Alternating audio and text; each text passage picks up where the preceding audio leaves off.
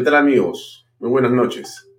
Gracias por acompañarnos en una nueva edición de Bahía Talks. Mi nombre es Alfonso Valle Herrera. Como todos los días estoy aquí con ustedes a las 7 en punto hasta las 8 de la noche para conversar en torno a la coyuntura política nacional en nuestro queridísimo Perú.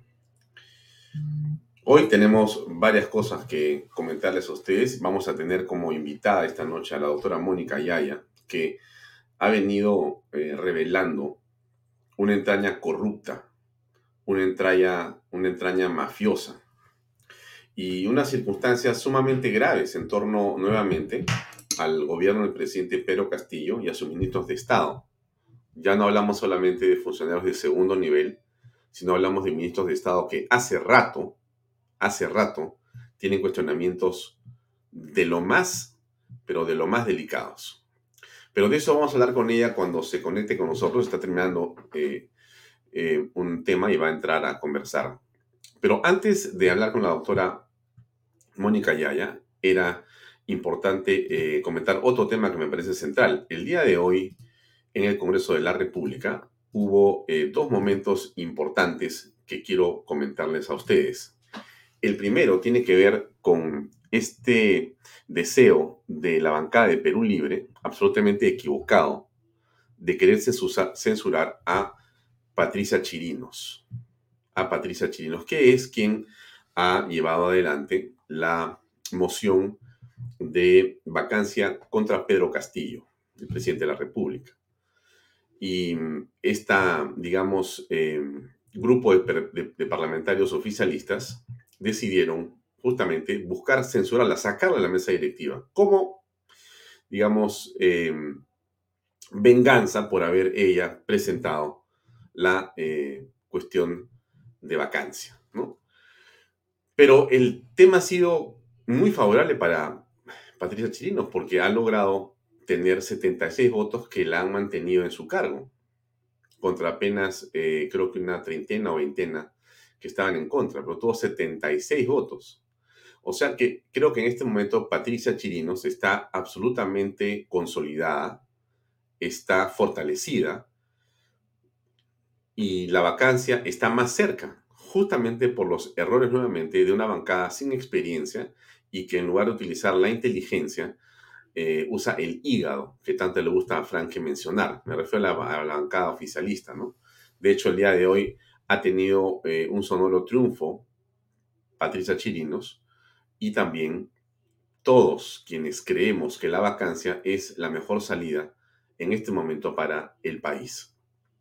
Se requieren, como usted sabe, 26 votos para que se admita, 52 para que se debata y por lo tanto se invite a Pedro Castillo al hemiciclo para que se defienda o envíe a su abogado. Si quiere, puede ser que no envíe nada también, muy al estilo del presidente, de huir de las eh, precisiones, de escabullirse de las demandas de información, de simplemente correr frente a cualquier requerimiento que busca aclarar situaciones determinadas, el señor Pedro Castillo ha aprendido simplemente a desaparecer.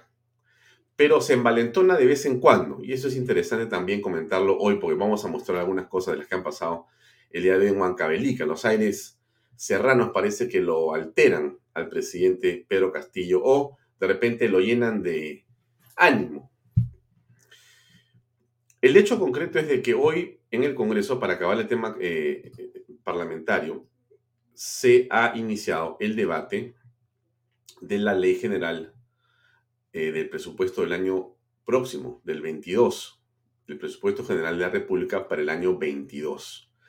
Lo que les estoy mostrando en pantalla es em, el presupuesto en general. La línea amarilla de la derecha está mostrando lo que se ha presupuestado para el próximo año, 197 mil millones de soles, que se incrementan, como el cuadro lo señala, en 7.6% con respecto al presupuesto que está corriendo en este 21. O sea, va a haber más o menos 14 mil millones de soles más para gastar. 14 mil millones más para gastar. ¿Cómo se va a gastar ese dinero? Hay otro cuadro que hemos preparado aquí en Canal B, el equipo de producción, donde está la distribución por sectores. El sector que más se lleva es el de educación, con 18%. 18% del presupuesto de la República va al sector educación, un sector tomado por la izquierda, un sector eh, en el cual los caviares reinan hace varios años y del cual justamente no pueden desprenderse porque viven de esto. Así es, este 18% no es para aumentar las pensiones de los maestros, no es para manejar la infraestructura, es para seguir pagando consultorías. Vale la pena mencionarlo, ¿no? Quienes creemos que el Estado debe ser eficiente, por supuesto que lo que haríamos sería no necesariamente reducir, pero sí transparentar ese 18% que en realidad no se sabe bien cómo se gasta. Pero eh, educación tiene el 18% junto con salud que tiene 11%. Eh, hay otro eh, importante que es transporte, 10%, orden público 7% y el servicio de la deuda pública tiene 11% del presupuesto en general, ¿no? Eh, quizá el que tiene menor participación porcentual es vivienda y desarrollo urbano con apenas 1%. Son en total 120, 197 mil millones de soles. Si usted quiere verlo de otra manera, 200 mil millones de soles. Estamos en el año 21. Hace 20 años, con Toledo, el presupuesto aprobado por Pedro Pablo Kuczynski era 24 mil millones de soles. Hoy tenemos, mire usted cuántas veces más, de 20 mil, un poquito más, a 200 mil. La pregunta es si se ha incrementado en esos porcentajes la calidad de los servicios públicos, si se ha incrementado la calidad de las remuneraciones para los policías, para los médicos, para las enfermeras, para los maestros. No, no es así. Y los gobiernos no han sido de derecha, como algunos eh, dicen con una demagogia eh, vergonzosa. Pero bueno, eso es lo que nos toca, lo que nos toca en este momento eh, apreciar. Ahora bien, avancemos un poco más en el programa de esta noche.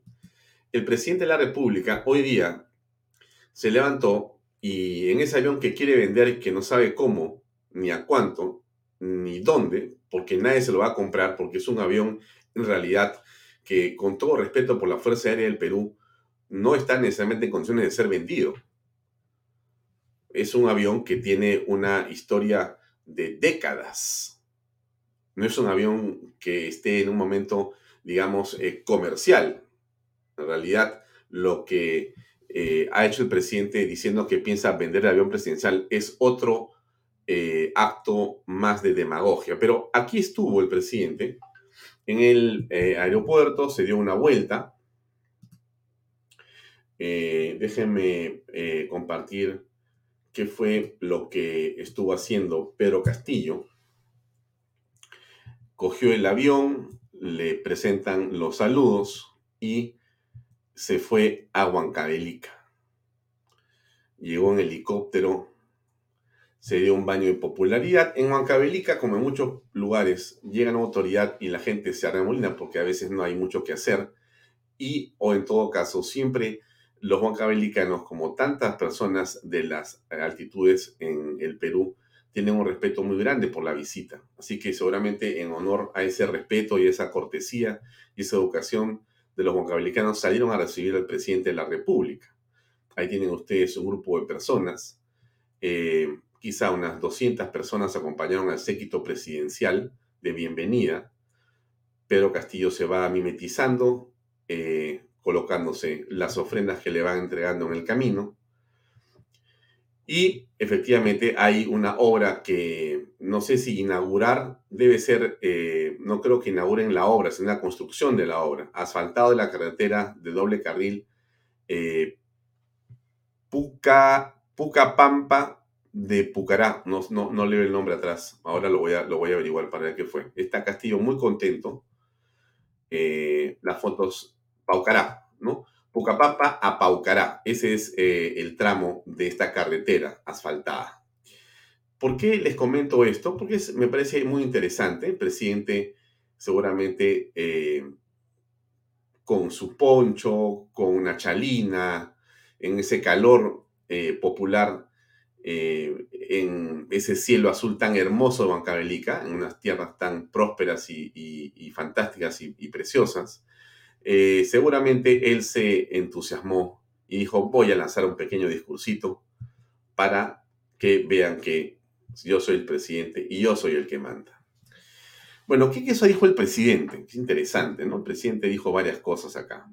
Vamos a ver, a comenzar por alguna de ellas. Vamos a sacar de aquí al presidente de la República y vamos a mostrar algo de lo que dijo hoy en Huancavelica don Pedro, don Pedro Castillo. A ver, vamos a escuchar esto de aquí.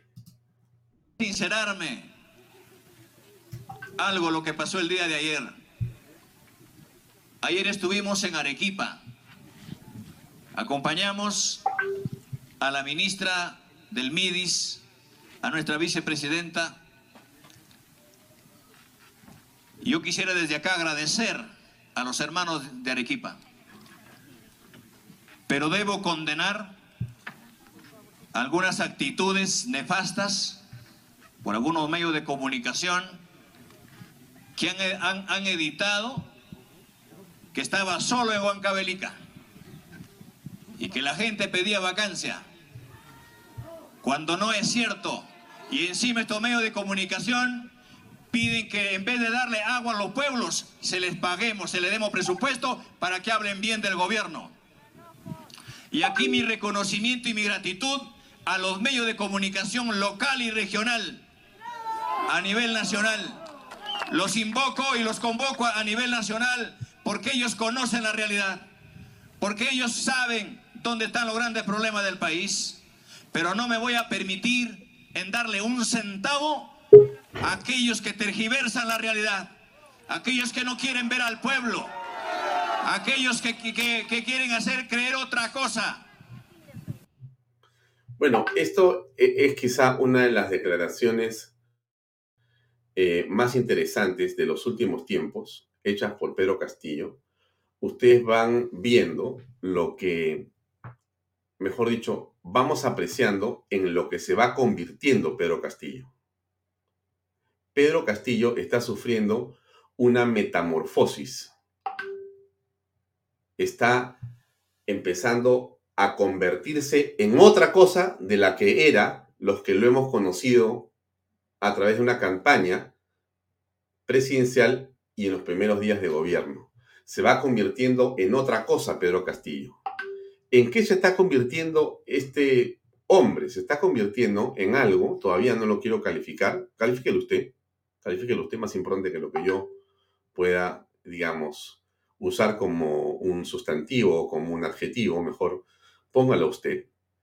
Pero eso de pararse a decir que no le va a dar un centavo a los que no digan la verdad, o la verdad que él cree que es la que corresponde, estamos, todavía no quiero poner el nombre ni el rótulo, pero yo creo que el presidente Pedro Castillo el día de hoy ha comenzado la parte más sorprendente de su metamorfosis. Él dice que no pasó lo que pasó. Y lo que ocurre muchas veces con un político o con un hombre que tiene poder, ojo los que tienen poder y los que son políticos, hay gente que los engaña.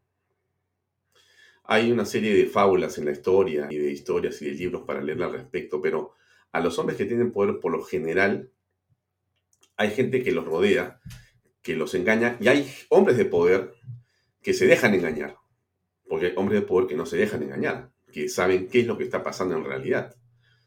Pero mire usted, escuche usted esto que fue lo que pasó en el restaurante al que se refiere Pedro Castillo, en Arequipa, ayer.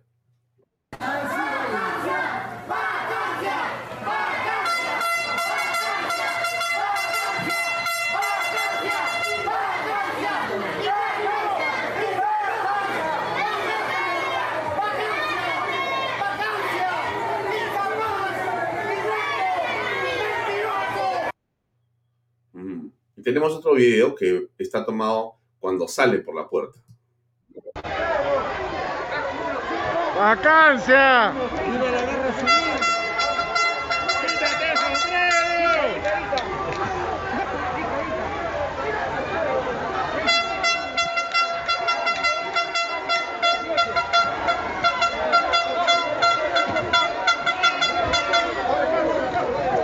¡Vacancia! ¡Vacancia! ¡Quítate el sombrero! ¡Sonso! ¡Vacancia! ¡Quítate el sombrero! ¡Sonso!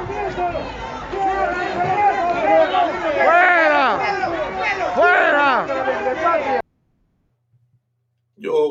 Ustedes seguramente, eh, se avergüenzan de que exista un ánimo o una animosidad de esta naturaleza contra el presidente de la República del Perú. Se lo ha ganado a pulso, hecho sea de paso. Pero el presidente dice que mentimos. Todos los que decimos que eso que estamos viendo es verdad. Dice el presidente que le han editado. No la quiero cansar o cansar, estimado amigo o amiga que ve este programa porque yo le puedo mostrar 20 cámaras distintas de esa reunión, de 20 personas que han estado ahí, que han grabado lo que estábamos escuchando. No hay ninguna edición. Presidente, si alguien en su entorno lo quiere y ve este programa, reflexione. Es lo que le puedo decir es que reflexione. Pídale a Dios que le acompañe. A usted que yo creo que es creyente, hay un eh, espacio en Palacio para que usted pueda rezar, pídale a Dios que lo acompañe, que reflexione lo que está diciendo. Usted se está convirtiendo en otra cosa, seguramente ni siquiera quiere, pero la fuerza de los hechos y la frustración que usted tiene dentro, la frustración que tiene usted dentro, lo está convirtiendo en algo que seguramente no desea, pero está avanzando en esa peligrosísima dirección. Y usted ha dicho más cosas el día de hoy. He mostrado las fotos de Huancavelica, hermoso cielo, hermosa tierra, hermosa gente, hermoso espacio del Perú. Y usted seguramente ahí, como evidentemente no ha hecho nada en 120 días, va frustrado. Usted baja frustrado. Usted llega frustrado. Usted llega molesto por todo lo que pasa a su alrededor, que es culpa básicamente suya. Hoy vamos a conversar con la doctora Mónica Yaya, que ya está conectada con nosotros, porque el asunto que rodea al presidente es un enjambre de corruptos, de ministros corruptos. No lo decimos nosotros.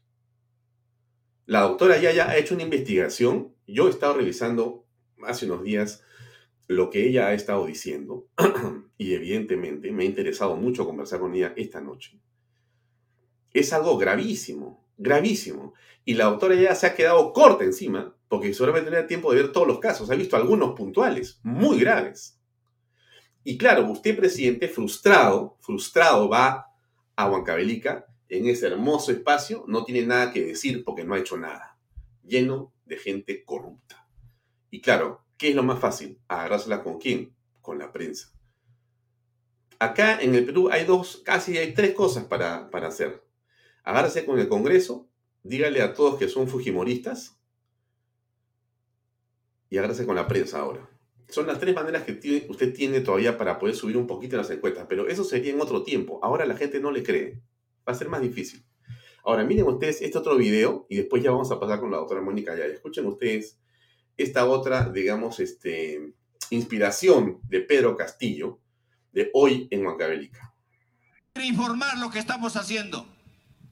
Hemos pasado más de 100 días de gobierno y el Congreso de la República y el pueblo, como están en su derecho, nos han pedido un informe de lo que estamos haciendo. Tanto los congresistas como el gobierno hemos sido elegidos en la misma fecha, en la misma oportunidad. Ustedes se fueron a las urnas a elegir congresistas y gobierno central. Y desde acá debo decirle que es momento también que el Congreso de la República le rinda cuentas al país de estos más de 100 días que está, qué cosa está haciendo por el Perú. Eh, en realidad el presidente dijo más. Dijo que si este, querían hablar de vacancia, que vengan y salgan de esas cuatro paredes y vengan a hablar de vacancia acá, dijo, con el pueblo. En una digamos, eh, afibrada y en una descontrolada oratoria, el presidente comienza a perder los papeles. El presidente comienza a perder los papeles. Si hay psicólogos que me están viendo, o gente que estudia el comportamiento humano, seguramente va a coincidir en que es evidente lo que tiene el presidente. Es evidente. Prácticamente está empezando a perder las condiciones para poder gobernar en la práctica. Un hombre con ese enorme, digamos, sentimiento de frustración porque todo le sale mal. Todo es realmente un desastre a su alrededor. No hay prácticamente nada que podamos sentarnos a decir esto ha funcionado. Pero no porque Pedro Castillo no tenga la capacidad de hacerlo solamente. Un hombre incapaz puede tener la clarividencia de decir como no sé, llamo a los que saben para que me ayuden. Y se arregló el problema. ¿Cuántos presidentes hemos tenido que son unos inútiles? Y sabían por lo menos que tenían que llamar a quien trabajara. Pero esto que hemos escuchado hoy en esos dos videos es tremendo. El presidente, fíjense lo que dice, ¿no? Ya no les voy a dar ni un sol. La pregunta es, ¿de quién es la plata que administra el presidente Pedro Castillo? Yo me, yo me pregunto y le pregunto a usted. El presidente en algún momento alguien le debe haber contado algo y él ha creído. Alguien le ha dicho, este es tu palacio, este es tu avión, este es tu carro y este es tu presupuesto. O sea, tú puedes decidir, Pedro, lo que puedes hacer y quieres hacer con esta plata. Tú le pagas a los periodistas, le pagas a la prensa, haces un puente, no lo haces, tú haces lo que quieras, eres como un rey acá. Presidente, usted se ha confundido. También en eso le han mentido, presidente. Usted no puede hacer eso, porque usted va a terminar, y se lo voy a decir ahora con mucha claridad, usted va a terminar en la cárcel. Con esa actitud que tiene usted, señor Castillo, más allá de la vacancia, usted va a terminar en la cárcel y la gente que lo rodea. Antes de pasar a ver a nuestra invitada que está aquí esperando, solamente un punto más para agregar a la conversación que viene con em, la doctora Mónica Yaya y que es también de enorme importancia, que tiene que ver con esto que está acá. Patricia Chirinos, de quien hablé hace un momento, ha puesto un tuit hace unos minutos que eh, es, me parece importante comentar en un segundo, y lo vamos a comentar con la doctora Yaya también. ¿Qué cosa dice este tuit? Urgente, durante la incursión de la Fiscalía Perú a Palacio de Gobierno se hallaron 20 mil dólares en efectivo al secretario del presidente Pedro Castillo. ¿Por qué no se ha pedido la detención preliminar de Bruno Pacheco? ¿Querían pruebas? Aquí están. Vacancia Pedro Castillo. Este documento que está aquí señala con claridad que efectivamente aquí, aquí dice que existió ahí un sobre dentro del cual habían 20 mil dólares americanos, que dice el señor Bruno Pacheco que eran producto de sus ahorros. Bien, lo dejo ahí. Termino, ya no hablo más del tema. Ahora vamos a invitar a la autora Mónica ya que está con nosotros para conversar. Mónica, ¿Cómo estás? Un gusto de verte. Estás con el micrófono apagado todavía, creo. Aquí Buenas noches, Alfonso. Muchas gracias por la invitación. Oh, Mónica. Es siempre un honor para mí conversar contigo, Alfonso, por tu análisis tan lúcido y además tan imparcial y equilibrado. Muchas gracias por esta invitación. Eh, Mónica, yo soy este, un fan eh, en silencio de las cosas que tú dices y haces, te lo digo con franqueza, un poco de de aplausos entre los dos un ratito, pero lo que he estado, siguiendo tu, tu, esfuerzo de, de, comunicación, tú has tenido un papel importante en la OCE, que es la Oficina de Compras del Estado, que es el centro neurálgico donde la corrupción se puede dar y donde si no tenemos los ojos puestos, ese presupuesto del que yo hablaba al principio se convierte en nada. Y entonces por eso es tan importante que tú hayas venido investigando una serie de hechos que queremos conversar contigo en este momento. Y mira, y quiero comenzar porque, por algo que me parece central, aquí lo que estamos apreciando es eh, realmente una eh, situación o un hecho que llama la atención porque no es un caso. Ya me da la impresión, Mónica, que fuera un patrón. Tenemos en este momento a un ministro de Economía, Franque, cuestionado seriamente, a un ministro Aníbal Torres de Justicia, cuestionado seriamente, a un ministro de la Mujer, Anaís Durán, cuestionada seriamente, a un ex eh, secretario de Palacio que ha salido hace cinco días, cuestionado completamente. Tenemos a un ministro Gallardo, si es que no me equivoco es el nombre, ministro de Educación, cuestionado seriamente en torno a los temas relacionados a unos exámenes eh, que han sido eh, fraudulentos en opinión de la gente de SUTEP que estuvo hoy en el Congreso. Y podemos seguir hablando del tema de más y más y más. Es un cordón de gente aparentemente con cuestionamientos sumamente delicados.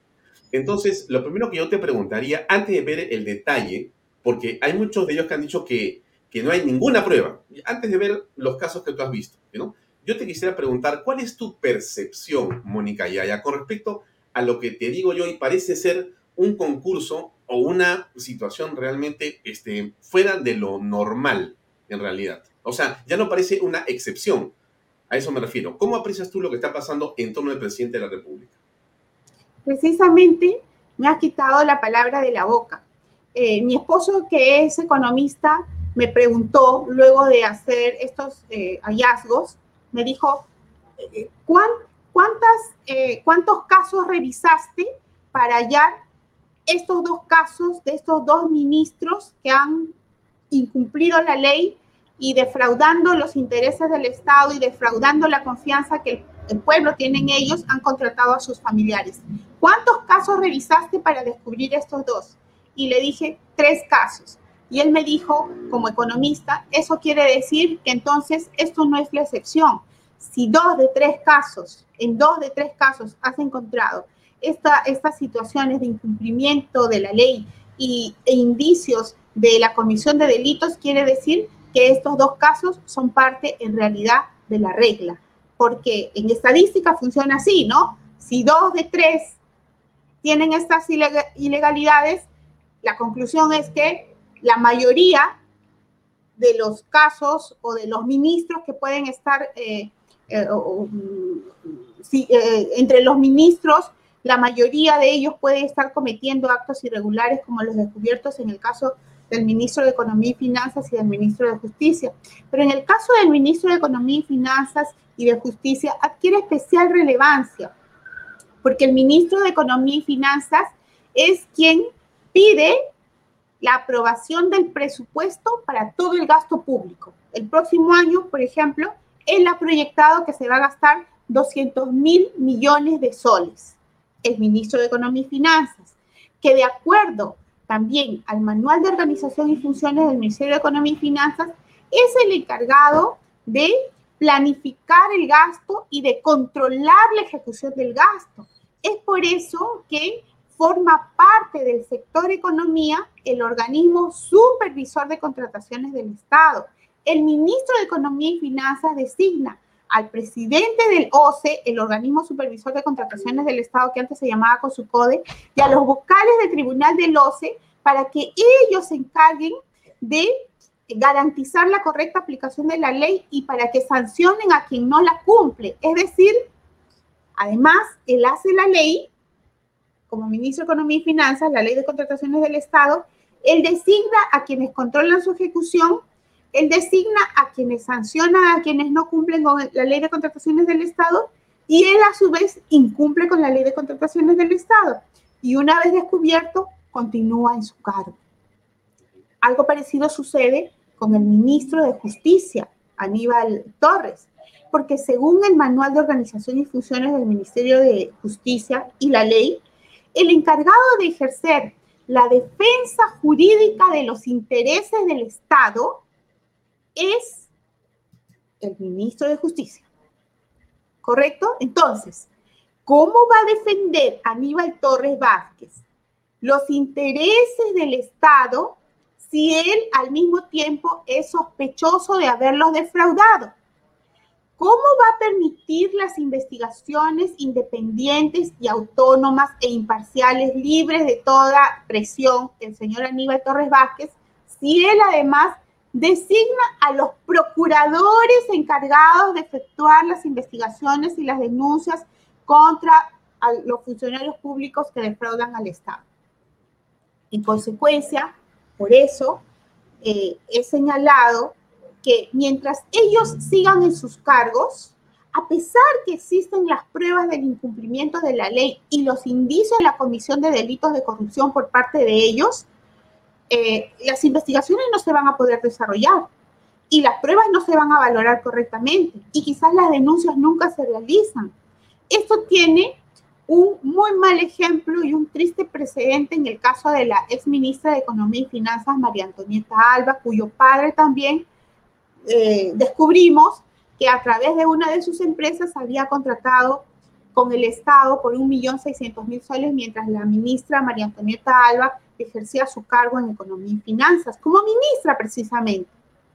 No hubo una sanción ejemplar, de tal manera que este tipo de ilegalidades se repiten porque ya se sabe que no van a ser sancionados, que al no despedirse de su cargo, continuarán, eh, o mejor dicho, em, utilizarán su poder para obstaculizar cualquier tipo de sanción ejemplar o de investigación.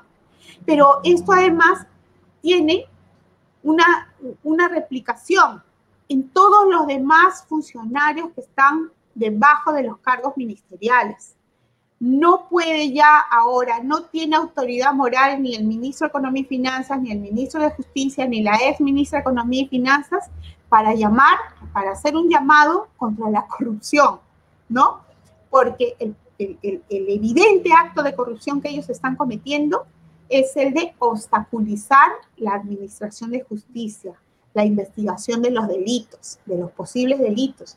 Y por su parte, el presidente de la República si es que en el Congreso fueran un poco más acuciosos en el manejo de, las normas, ya habrían determinado que el presidente estaría en estos momentos también incumpliendo eh, con algunas normas morales y constitucionales. El artículo 113 de la ley eh, de la Constitución señala que es deber del presidente de la República hacer cumplir la ley, pero el presidente de la República no se da por enterado y no destituye a los ministros, con lo cual les da el poder para que ellos sigan impidiendo que las investigaciones se desarrollen de manera limpia y transparente. Ahora, Mónica, bien, entendido ese contexto que has señalado, la pregunta que te haría es la siguiente. ¿Cómo vamos a continuar avanzando? Porque el presidente no acusa recibo. Los ministros de Estado eh, en algunos casos han dicho que la plata se está devolviendo, una cosa insólita. Pero me llama la atención otro hecho que, sobre el cual quiero tu comentario. Es el caso de la eh, doctora Mirta Vázquez, quien es a este momento todavía presidente del Consejo de Ministros y quien de una manera sorprendente para los estándares morales elevados que ella eh, suele, digamos, proferir o, señalar en torno al medio ambiente y a la moral pública, pues ella lo que ha dicho es que eh, en el caso, por ejemplo, del contrato de la empresa del señor eh, Aníbal Torres o el hermano, los familiares de Aníbal Torres, eh, ese contrato en realidad em, no es un contrato que involucra una obligación o una relación o una ilegalidad. Entonces, que en realidad eran posterior, anteriores al gobierno, o en todo caso, este, no existe una situación anómala en ello. Entonces, da la impresión eh, que, ¿cuál es el papel en este caso de quien debería más bien llamar al orden y eh, pedirles su renuncia a estos dos ministros para preservar la moral del gabinete? Pero no es así. Entonces, da la impresión, y permíteme si es así, hacerte la pregunta siguiente. Da la impresión de que lo ocurrido en Ayacucho, de que el, eh, digamos, exabrupto de Mirta Vázquez, llamando la atención de todos los medios sobre ese tema, lo que ha permitido en la práctica, Mónica, en la práctica, es quitar la atención de lo que estabas haciendo tú, que era una denuncia concreta, real, formal, con pruebas, con documentos, y que tenía arrinconado al gabinete y a los dos ministros que están en silencio. Bueno, eso, que aparentemente venía siendo así, de repente desapareció porque todos comenzaron a mirar al otro lado con la barbaridad que han hecho con la minería. Entonces, o, de repente yo soy paranoico. No, no lo creo. Yo creo también que han llegado al punto de, eh, eh, dejar sin trabajo a 57 mil personas con tal de distraer la atención de este gravísimo, eh, de esta gravísima situación en la que hay posibilidades que los ministros hayan cometido los peores actos de corrupción. Eh, yo creo que lamentablemente la señora Mirta Vázquez, o mejor dicho, estoy segura, está mintiendo. Está mintiendo y de manera eh, descarada y eh, aprovechándose de que hay algunos periodistas y altos funcionarios que están conformes con esta situación de sistemática corrupción y aprovechando también que no tenemos ni Ministerio Público, ni Contraloría General de la República, ni Defensor del Pueblo, que se pongan frente a ella y que, y que exijan el cumplimiento de la ley. En primer lugar, la ley de contrataciones del Estado señala claramente que la revisión de la posible existencia de impedimentos se realiza en el momento, dice la ley, del perfeccionamiento del contrato. Quiere decir, en el momento en el que se firma el contrato, tiene que revisarse si el ganador de la buena pro tenía o no tenía impedimentos y que está impedido de firmar el contrato si es que en ese momento hay impedimentos. Y no solamente lo señala así la ley, sino también las resoluciones del Tribunal de Contrataciones del Estado en casos en los que los involucrados no son familiares de ministros. Mm. Por otra parte, independientemente de ese incumplimiento de, de la ley de contrataciones del Estado, que es una ley administrativa. Y es por eso, paréntesis, y es por eso que el organismo supervisor de contrataciones del Estado ha declarado nulos los contratos de 14 millones de la empresa del hermano Aníbal Torres Vázquez y los contratos de la hija y del hijastro del señor eh, Pedro Franque. Falta que declaren nulo el contrato de una cuñada de Aníbal Torres Vázquez, que además es representada por él, que también ha ganado un contrato por 85 mil soles. Entonces, la cosa no es casual, pero además es necesario en el caso del señor Aníbal Torres Vázquez que haya una investigación imparcial, que él ya no esté en el Ministerio de Justicia para que permita que se inicien las investigaciones necesarias, porque en el contrato que ganó eh, la empresa de su hermano hay situaciones muy preocupantes. Este es. Este contrato se firmó en la página final, se aprecia que se firmó, eh, si mal no recuerdo, el 12 de agosto. Ahí está el 12 de agosto del 2021. Cuando está la fecha acá, de acuerdo con las bases integradas, la oferta y la disposición del presente contrato, las partes lo firman por duplicado en señal de conformidad en la ciudad de Lima a los 12 días del mes de agosto del 2021. Es lo que dice acá. Así es. Además, la ley dice, está impedido de ser participante, o sea, interesado Mira, mira, desde dónde dice la ley. Tú no puedes ni siquiera estar interesado en participar en un proceso de selección si tú eres hermano del ministro. Están impedidos de ser participantes, postores, es decir, de hacer una oferta y de ser contratistas, es decir, de firmar el contrato si es que eres pariente hasta el segundo grado de consanguinidad del ministro. La ley es clara y también hay resoluciones del Tribunal de Loza que así lo establecen y por eso el Tribunal de Loza ha declarado nulo este contrato. De lo contrario, si fuera cierto lo que dice el señor Aníbal Torres y lo que dijo la señora Mirta Vázquez, este contrato no habría sido anulado. Ya fue anulado gracias a la denuncia que hicimos y gracias a ustedes que la replicaron. Mm. En consecuencia, lo que dijo Mirta Vázquez es una terrible mentira. ¿Qué tocaría hacer al ministro? Disculpa. ¿Qué le tocaría hacer al ministro?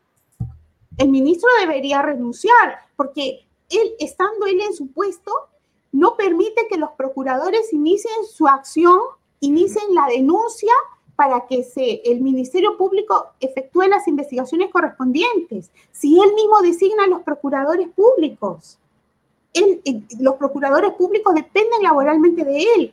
Mientras él permanezca en su puesto, está obstaculizando estas investigaciones y lo mismo que el señor Pedro Franque también está obstaculizando las investigaciones mientras él esté en ese puesto, porque de él dependen no solamente los integrantes del organismo supervisor de contrataciones del Estado, de él depende también el presupuesto de los procuradores públicos, el presupuesto del, Ministerio Público, de la Fiscalía de la Nación. O sea, una suerte de gato de despensero.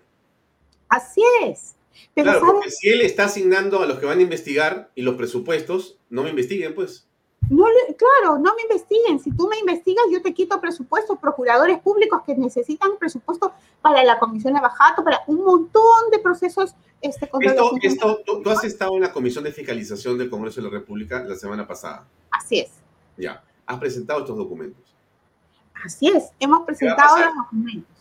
eh, tengo entendido que la comisión ha, ha, solicitado mayor documentación y que va a citar a los ministros, pero rápidamente el organismo supervisor de contrataciones del Estado señaló que es, esos contratos son nulos. ¿Por qué? Porque seguramente tuvieron miedo incurrir en responsabilidad, lo mismo que la Contraloría General de la República. Yo creo que ahí lo que gatilló todo fue que yo responsabilicé a la Contraloría General de la República por estas situaciones no denunciadas y que de las que pueden tener pleno conocimiento porque ellos tienen acceso al cruce de información entre las declaraciones juradas, lo informado en registros públicos, ahí están las empresas, este, quiénes son los apoderados, los órganos administrativos, tienen la posibilidad de cruzar en milésimas de segundos toda la información y obtener los resultados que yo obtuve. Y para eso tienen por ejemplo, en OCE tienen un batallón de 500 trabajadores y un presupuesto de millones de soles, igual que la Contraloría General de la República. Sola, utilizando mis recursos, hice ese cruce de información y, se determinó esta irregularidad, esta, ilegalidad y este posible delito en, ambos eh, ministros. Pero hay una cosa, Alfonso, que yo quisiera eh, que nuestros amigos la conozcan en realidad, ya desde antes, este contrato del hermano del señor Aníbal Torres Vázquez tiene eh, situaciones extrañas y preocupantes. Por ejemplo, el valor referencial de este proceso, el tope, era de 14 millones 150 mil soles, más o menos. La oferta que ofrece la empresa del hermano de Aníbal Torres es de 14 millones 600 mil, es decir, más o menos se pasó 400 mil soles más del presupuesto. ¿Qué hicieron? Solicitaron, los, funcionarios de Cenares solicitaron que se incremente el presupuesto hasta los 400 mil soles adicionales que había solicitado el hermano del ministro Vázquez, la empresa del hermano del ministro Vázquez, les aprobaron ese presupuesto de 400 mil soles más haciendo en total 14 millones 600 mil, y cuatro minutos después le otorgaron la buena pro. O sea, incrementaron el presupuesto para favorecer al señor hermano del ministro Vázquez. El hermano del ministro Vázquez, a través de su empresa, hizo cinco observaciones a las bases. Las cinco observaciones se las aceptaron. En una de esas dijo que no tenía un el certificado de buenas prácticas de almacenamiento y que le permitan, por favor, ingresar la copia de, de un documento en el que constaba que estaba haciendo el trámite. Cosa nunca antes vista. Le permitieron, le permitieron eh, presentar o dejar de presentar ese documento que a otros postores les exigen, si no simplemente no participan. Increíble. ¿No? y a otro postor, al que le faltaron dos certificados, lo eliminaron. Pero a, la empresa del hermano del ministro Torres le aceptaron que no presente el documento más importante, porque el servicio prestado por esta empresa era para almacenaje de vacunas. ¿Cómo le van a permitir que no entregue el certificado de buenas prácticas de almacenamiento? Y finalmente, en el Consejo de Ministros, el señor Aníbal Torres Vázquez prácticamente exigió que las vacunas se apliquen a todos los peruanos bajo apercibimiento o bajo sanción de no entregársele el bono Yanapay a aquellos peruanos que no se hayan vacunado. ¿Qué incidencia tiene eso con el contrato de su hermano? Que la empresa de su hermano cobra por cada kilo de vacunas almacenadas. Es más, en las sesiones del Consejo de Ministros, el ministro Torres Vázquez dice que se compren más vacunas. ¿Cómo no va a haber indicios suficientes para iniciar la investigación penal correspondiente? Sin perjuicio de lo que ya ha sido declarado como nulo, es decir, el contrato de lo que ya ha sido declarado como nulo por el OCE. Es decir, la irregularidad ya está demostrada y la prueba finalmente yo la proporcioné, pero la ha ratificado el organismo supervisor de contrataciones del Estado. Ahora sigue que hagan la investigación penal de qué papel cumplió el ministro Torres en, estas, en, en, en estos actos que defraudan los intereses del Estado. Bien, ahora yo quisiera preguntarte por el otro caso que has estado siguiendo, y que es eh, igual o peor, aunque parezca increíble, que ese caso de los familiares de Pedro Franque, el ministro de Economía, otro hombre impoluto que eh, más bien tiene mucho que explicar, pero aquí quiero poner un poquito de publicidad. Dame unos segundos para que todos vean MMK Supermarket y seguimos en 10 segundos con más en esta conversación extraordinaria. Deberíamos hablar tres horas del tema y creo que no acabaríamos, Mónica, porque ¿sabes qué? Hay tantos casos, pero tantos casos que tú puedes abrir una hora por cada caso y no lo terminas. Es increíble, ¿eh? Nos podemos estar 24 horas hablando de la corrupción de este gobierno, de todos los casos más que sospechosos. Pero déjame entrar a la publicidad y regreso, por favor, enseguida. No se vayan a MMK Supermarket, ofertonazos, 15% de descuento, super lunes de limpieza. Super martes de cuidado personal. Super miércoles de pollo y cerdo. Jueves de cerveza. Super viernes de pescados y mariscos. Super sábados de parrilla. Super domingos infantiles, llévate el segundo producto a mitad de precio. MMK Delivery 960-587-331. Bueno, ¿qué ha pasado con el doctor o con el economista Pedro Franque, ministro de Economía de Pedro Castillo? Explícanos, por favor.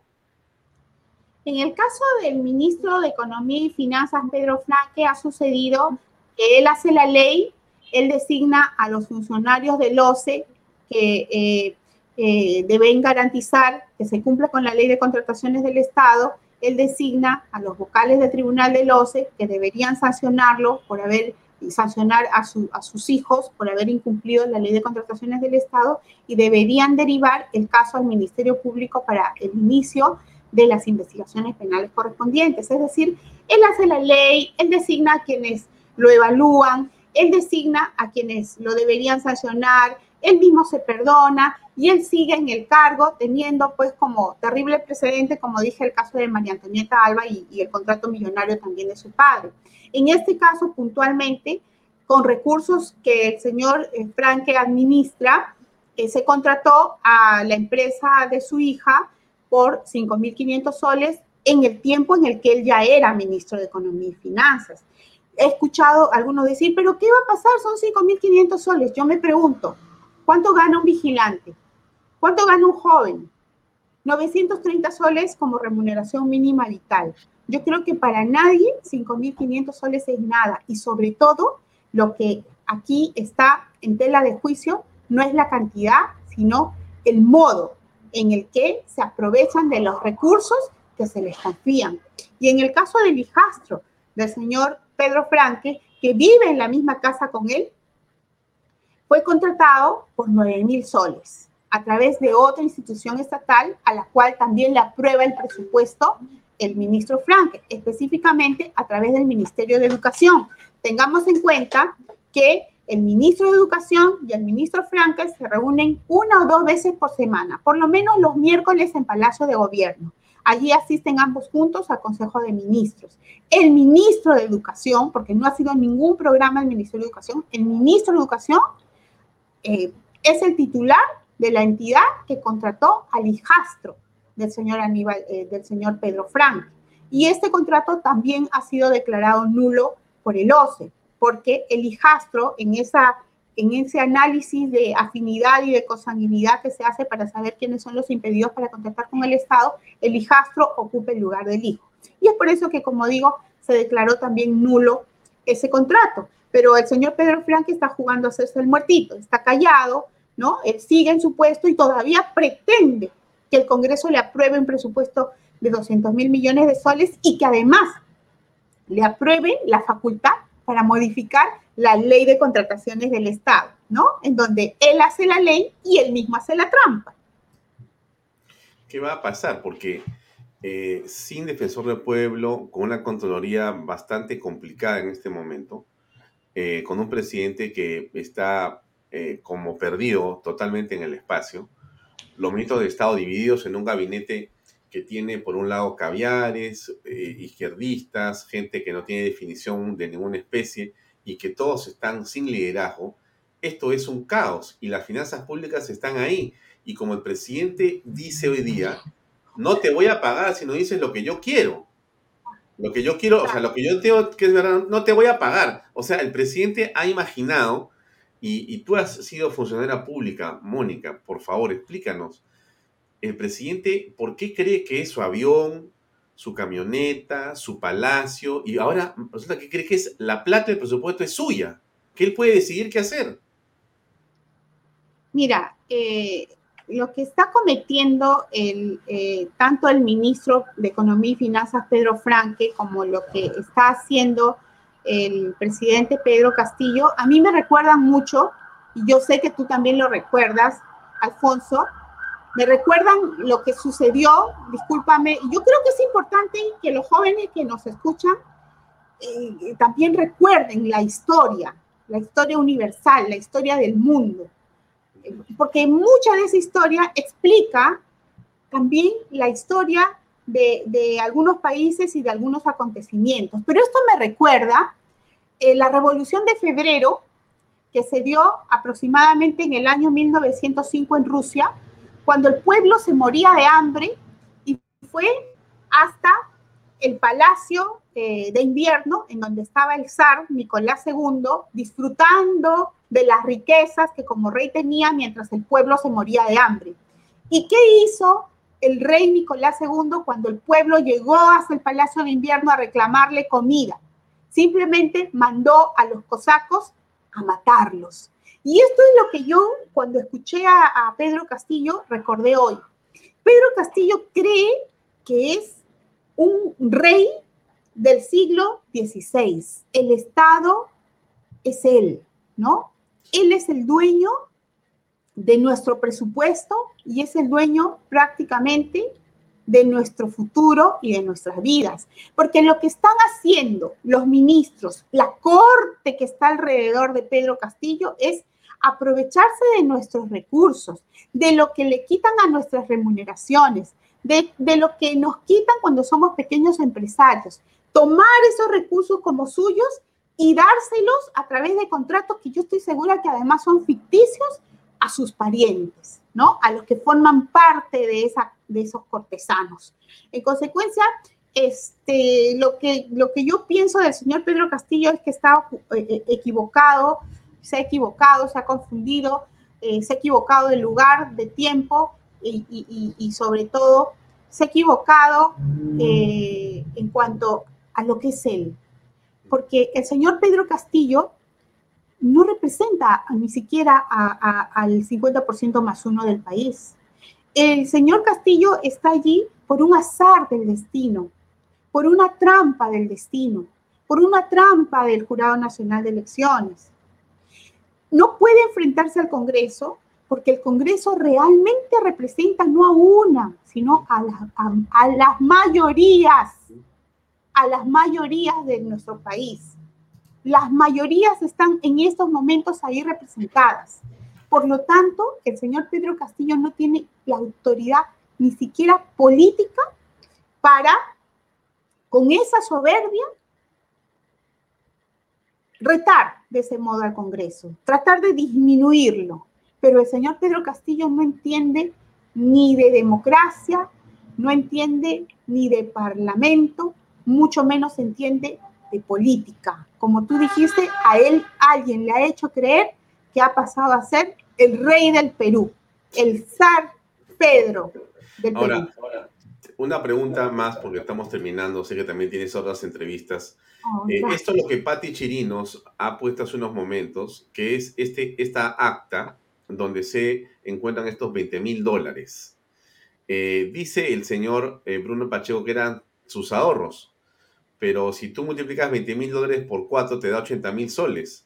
Y él no gana en tres meses de trabajo 80 mil soles, o sea que tampoco pueden ser sus ahorros. La pregunta es, eh, ¿qué cosa es esto realmente? Estamos frente a qué cosa, pero antes que me respondas, un comercial más de unos segundos y, seguimos por favor con la última parte. MMK Supermarket, ofertonazos, 15% de descuento, super lunes de limpieza.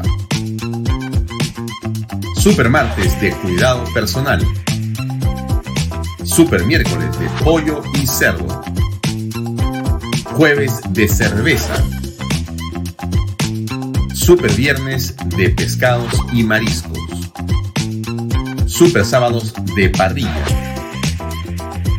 Super domingos infantiles, llévate el segundo producto a mitad de precio. MMK Delivery 960-587-331.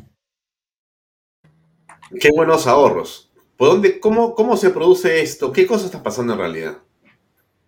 Bueno, la cantidad de proveedores que han visitado al señor Bruno Pacheco en, eh, durante el tiempo que estuvo como secretario general en Palacio puede explicar esos ahorros, ¿no? Que ya quisiéramos tenerlo varios. Yo creo que, eh, como dijimos al inicio, aquí hay una, una, confusión respecto a, los roles que les corresponde cumplir como funcionarios que deberían estar al servicio del Estado. Pedro Castillo, Bruno Pacheco, la Corte, este, Pedro Franque, que sabe que eh, asumió eh, que desde Vizcarra los índices de pobreza se han incrementado y que eh, se continúan incrementando durante el gobierno del señor Pedro Castillo. Creo que además que hay una, hay una suerte de patología psicológica, ¿no? Porque mm, eh, creo que existen allí algunas situaciones no resueltas eh, que les ha significado la creencia de que llegó el momento de reivindicarse de malas maneras y con malos fines, perjudicando a otros peruanos y a muchos peruanos muy pobres, pero a mí sobre todo quienes me preocupan son los más débiles de nuestra sociedad, que son los niños, que gracias a estos actos de corrupción y a esta confusión de roles, no tienen los servicios de salud y de educación que necesitan. Hay muchos niños en estos momentos que están en carpas en las afueras del hospital del niño. Y eso es un crimen. Por eso a mí me ofende lo que hacen el ministro Franque, el ministro Aníbal Torres, eh, la señora Mirta Vázquez, eh, el presidente Pedro Castillo, porque hay tanta pobreza, hay tanto por hacer y ellos solamente han llegado al gobierno con el objetivo de agarrar dinero ajeno. A mí me ofende y me da muchísima pena. Hay también un sector con el que tenemos una deuda muy grande. Están esperando que muchos ancianos pensionistas de la 19990 fallezcan con 500 soles de pensión, sabiendo que se les debe la nivelación hacia la remuneración mínima vital y que además no se les ha devuelto el FONAVI. Estas situaciones de las que no se acuerdan ni Pedro Franque, ni Aníbal Torres, ni todos los que dicen que trabajan para el pueblo, hacen que, que personalmente yo sienta indignación eh, y, haya asumido como un compromiso continuar denunciando estos casos, además que como tú sabes, yo soy aprista y es mi deber como aprista trabajar por el Perú dentro o fuera de un cargo público. Muchos han creído que yo estaba persiguiendo un cargo público que me lo han ofrecido y no lo quiero. No lo quiero, no lo necesito para trabajar por el Perú. Mónica, gracias por tu tiempo. Eh, el programa Estudio Siempre y, te agradezco mucho por haber tenido la cortesía de conversar con nosotros esta noche y de ayudar a que el público de Vaya Talks entienda esto que parece una pesadilla. Pero en fin, es la realidad, amigos, y hay que aceptarlo para reflexionar. Gracias, Mónica, por tu tiempo. Muy amable, realmente. Alfonso, yo estoy muy agradecida contigo y no se trata de echar flores. Realmente yo te admiro por tu equilibrio y por tu seriedad al analizar los casos y la situación del país. Muchas gracias y un hasta pronto para todos. Chao. Gracias, muy buenas noches, muy amable. Amigos, era la doctora Mónica Yaya, ex procuradora, ex, eh, perdón, em, directora de la OCE. Es una abogada especialista en temas de contrataciones eh, en el Estado, con el Estado, que viene eh, revelando una serie de situaciones absolutamente anormales y que deben llamar la atención de la opinión pública. Y por cierto, del presidente de la República que lamentablemente, como estamos apreciando, está en otra. Eso es todo. Mañana eh, estamos también con más en Maya Talks. Tenemos una interesante eh, invitada que nos va a acompañar para conversar en torno a la política en el Perú. Va a estar con nosotros Meche Araos, que ha aceptado una conversación aquí en Vaya Talks. Con ella vamos a conversar sobre esto que estamos apreciando. ¿Cómo lo ve ella? Ella tenido una experiencia eh, como ministra de Estado, como presidente del Consejo de Ministros, como vicepresidente de la República. ¿Qué reflexión podemos hacer? ¿Qué se puede esperar? ¿Hasta dónde va a llegar esta confrontación? Mañana a las 7 en punto, aquí en Vaya Los esperamos. Gracias por acompañarnos. Buenas noches.